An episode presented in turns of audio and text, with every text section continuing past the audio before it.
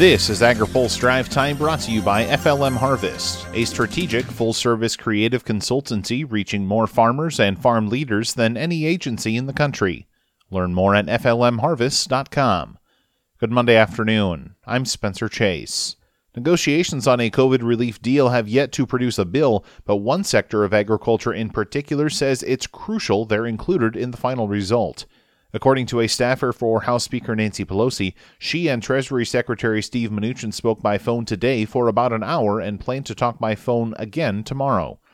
The House and Senate are both back home this week, but could be called back to Washington to vote on a package if one can be negotiated. Major industries like airlines and other entities say they need relief in the next package, and you can add biofuel producers to that list. Brian Jennings is the president and CEO of the American Coalition for Ethanol. Speaking on this week's open mic, he says the situation is dire for many facilities. If we're not going to recover three or eight billion dollars from the marketplace, what happens? And that's why we've been urging Congress and the administration to include biofuel producers in any stimulus uh, that they may take up. You know, we saw three stimulus packages work their way through Congress and get signed into law by the president over the course of the spring and summer.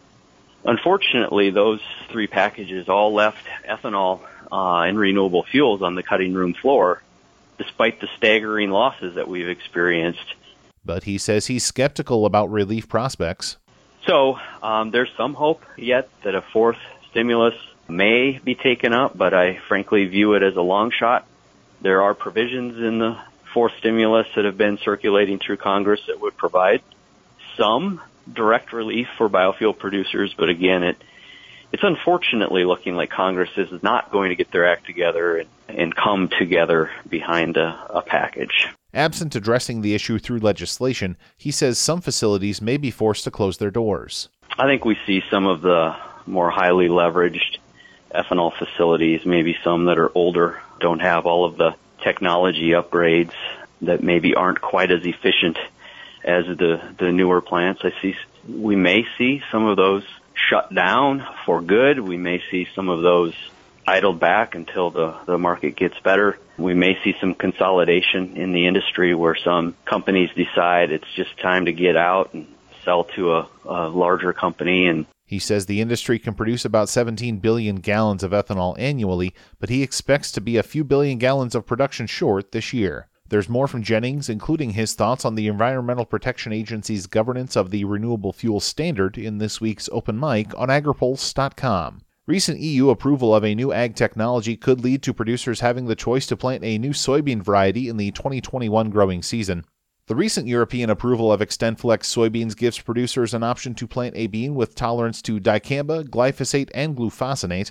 Lisa Streck is the North America soybean launch lead for Bayer Crop Science. She says producers already have an awareness of the technology. This is a technology that farmers are familiar with, so they know they are making a choice with high yield potential. XtendFlex soybeans offer farmers the latest in the elite genetics they've come to know, now with the addition of glufosinate tolerance. This is especially good news for farmers who use Liberty herbicide, who can now experience the proven performance of the Roundup Ready 2 Xtend soybeans while using a herbicide they're familiar with. She says farmers that have already tried out the new product have offered good reactions. The farmers who have participated in the XtendFlex stewarded trials have been extremely excited about the performance of this new soybean. We've had examples from some of our participating growers to make comments that they have seen great agronomic performance and they like the flexibility that comes with the XtendFlex soybeans. We anticipate to have high demand for XtendFlex soybeans and we have built an aggressive supply plan for the 2021 season.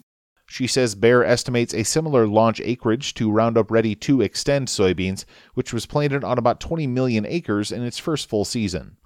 Now, here's a word from our sponsor. Today's AgriPulse update is brought to you by FLM Harvest, a strategic full service creative consultancy proud to reach more farmers, farmer boards, and food and commodity associations than any agency in the country. Learn more at FLMHarvest.com. That's all for today's drive time. For more agriculture, trade, environment, and regulatory news, visit agripulse.com. Reporting in Washington, I'm Spencer Chase.